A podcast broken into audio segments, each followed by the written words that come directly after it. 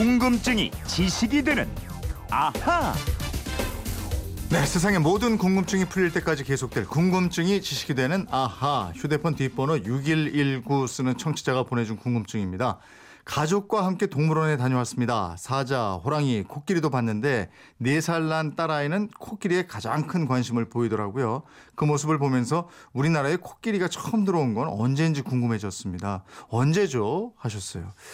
예, 코끼리 등에 타도 아주 잘 어울릴 것 같은 김초롱 아나운서와 알아보겠습니다. 어서 오십시오. 네, 안녕하세요. 코끼리를 처음 본게 네. 김초롱 씨는 언제예요? 저는 어릴 때요, 그 네. 왜 그림책에 이게 하늘을 나는 귀가 펄럭이면서 아, 그거 큰 있어요. 그 네. 덤보라고 네, 네. 예, 그 코끼리를 처음 접해갖고요. 어. 동물원에 가서 왜 아이들은 이렇게 코끼리 코 해보잖아요. 예, 예. 저는 이제 귀를 펄럭였던 기억이 아, 나네요. 그 타봤어요? 코끼리 등에? 타보진 못했어요. 어, 이거 타는 거 있던데 요즘 동물원 가면. 예, 예. 굉장히 높더라고요. 위에 아, 있으니까.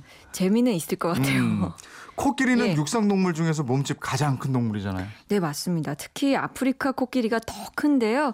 5톤에서 8톤 정도 나간다고 합니다. 아시아 코끼리가 대개 3톤에서 5톤 정도고요. 네. 예, 더 크죠. 또 매일 약 300kg에 달하는 풀이랑요. 나뭇가지, 뿌리, 열매를 먹고요. 어, 많이 먹는구나. 예, 또 물은 100리터 정도를 마셔야 예. 합니다. 그래서 하루에 18시간에서 20시간은 먹는데 보낸대요. 아, 몸집이 크니까 먹기도 예. 엄청 먹어요. 예. 물도 많이 마시니까 물이 있는 곳에 꼭 있어야 되겠는데요. 그렇겠죠? 우리나라에서는 살지 않으니까 외부에서 들어왔을 거 아니에요. 네. 그럼 언제 들어온 거예요, 외부에서? 기록을 보니까요. 처음 등장한 건 조선 태종 때 1411년 때 들어왔습니다. 그래요? 예. 조선 왕조 실록에요. 이런 기록이 있어요. 일본 국왕 원희지가 사자를 보내어 코끼리를 바쳤다. 코끼리는 우리나라에 일찍이 없었던 것이다. 명하여 이것을 사복시에 기르게 하니 날마다 콩 넉두 다섯 두를 소비하였다. 사복시는 그 궁중의 가마나 말에 관한 일을 맡아보던 관청입니다. 예. 그러니까 일본이 조공으로 코끼리를 바쳤다. 이렇게 되는 건가 보죠? 그렇습니다. 이 원희지는요 무로마지 막부의 쇼군이었는데요. 음. 동물 외교의 일환으로 코끼리를 보내게 된 겁니다.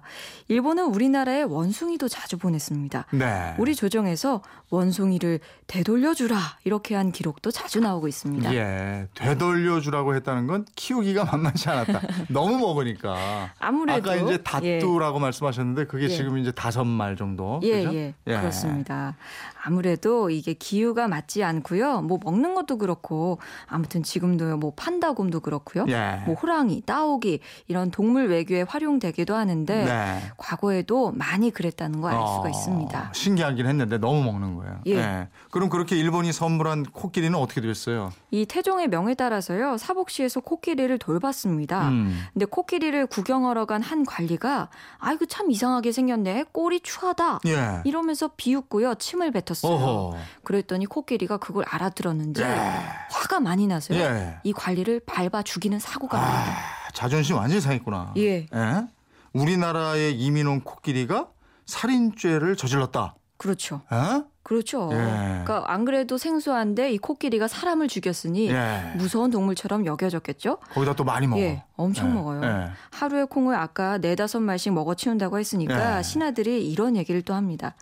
아, 일본에서 바친 코끼리는 이미 위에서 즐겨보는 물건도 아니요. 나라에 이익도 없습니다. 사람을 죽인 죄는 죽음으로 다스리는 게 마땅하고 어. 또 1년에 먹이는 콩이 수백 석에 이르니 청컨대 전라도에 섬에 두게 하소서 했습니다. 예. 그랬더니 태종이 웃으면서 그대로 따랐다는 기록이 조선 왕조 실록에 나옵니다. 그러면 그 코끼리가 섬으로 유배간 거예요. 예, 코끼리 유배지가요 전라도 장도라는 섬이었어요. 네. 6개월 후에 이 전라도 관찰사가 상수문을 또 올립니다. 음. 아, 코끼리가 좀채 먹지 않아서 날로 수척해지고 사람을 보면 눈물을 흘립니다. 어.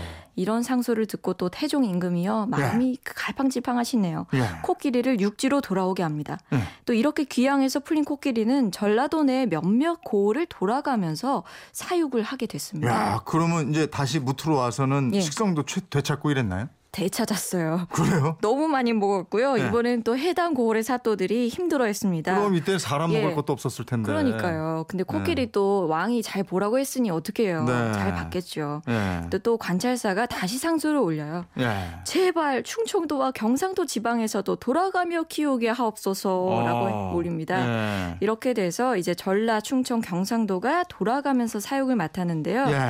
예. 근데 또 코끼리가 또 사고를 치네요. 어. 충청도 공주에서 네. 사육사가 코끼리한테 채여가지고 사망하는 사건이 벌어집니다. 야, 그러면 또 이번에는 충청도 관찰사가 상소하게 되겠죠. 예, 전과 이범이에요. 이분이, 그러니까 이 그것도. 살인이야, 살인. 예, 예. 그래서 당시에는 시간이 흘러서요. 이 세종 임금 때였는데요.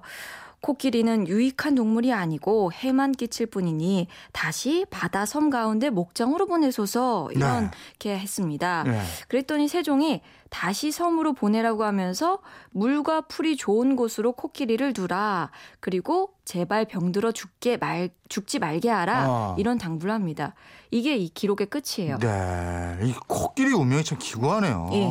그러면 그 코끼리가 죽은 뒤로는 백성들은 코끼리 구경을 못 했나 보죠? 아마도 그랬을 것 같습니다. 예. 그래서 정조 때였는데요. 1780년 연안 박지원 선생이 중국을 다녀오면서 열하일기라는 여행기를 썼는데요. 이 연암은 코끼리를 처음 보고 이렇게 묘사했습니다. 소 몸뚱이에 낙이 꼬리, 낙타 무릎에 호랑이 발톱, 짧은 털, 회색빛, 어진 표정, 슬픈 소리를 가졌다. 음. 귀는 구름을 들이운 듯하고 눈은 초승달 같으며 두 개의 어금니 크기는 두 아름이나 되고 키는 한 장 남짓이나 된다. 이런 네. 식으로 기록을 아, 했습니다. 아. 예, 여기서 키가 한 장이라 그랬는데 예. 약 2.1m를 나타냅니다. 아, 코끼리가 이제 처음 본 사람들은 신기했지만 예.